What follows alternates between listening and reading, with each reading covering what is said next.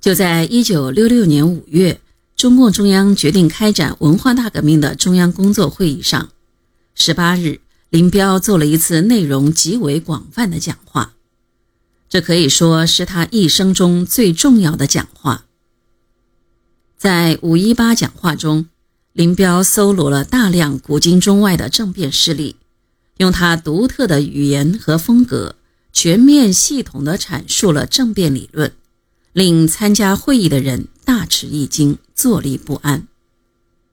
他诬陷彭真、罗瑞卿、陆定一、杨尚昆等要杀人、要篡夺政权、要搞资产阶级复辟、要联合起来搞颠覆。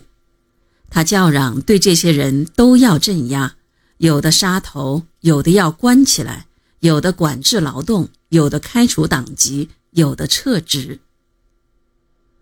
与他的一贯讲话一样，这次他也是打着毛泽东的旗号的。毛主席近几年来，特别是去年，提出防止出修正主义的问题，党内党外各个战线、各个地区、上层下层都可能出。我们所了解的主要是指领导机关。毛主席最近几个月特别注意防止反革命政变，采取了许多措施。罗瑞卿问题发生后谈过这个问题，这次彭真的问题发生后，毛主席又找人谈这个问题：调兵遣将，防止反革命政变，防止他们占领我们的要害部门单位。广播电台、军队和公安系统都做了布置。毛主席这几个月就是做这个文章，这是没有完全写出来的文章，没有印成文章的毛主席著作。我们就要学这个没有印出来的毛主席著作。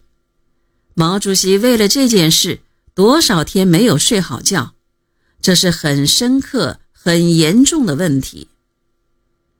政变。现在成为了一种风气，世界政变成风，改变政权大概是这样的：一种是人民革命从底下闹起来，造反，如陈胜、吴广、太平天国；反革命政变大多数是宫廷政变，内部搞起来的，有的是上下结合，有的。和外国敌人颠覆活动或者武装进攻相结合，有的和天灾相结合，大轰大闹。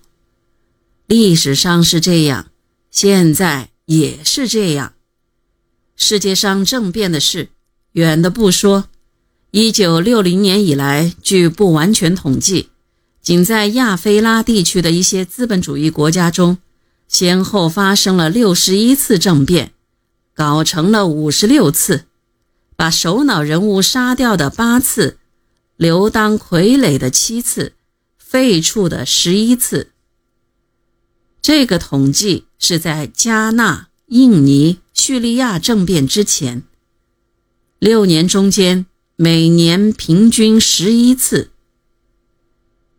从我国历史上来看，历代开国后十年、二十年。三十年、五十年，很短时间就发生政变、丢掉政权的例子很多。搞政变有两个东西必须搞，一个是宣传机关，另一个是搞军队、抓枪杆子。林彪这篇讲话阴险深沉，暗藏杀机。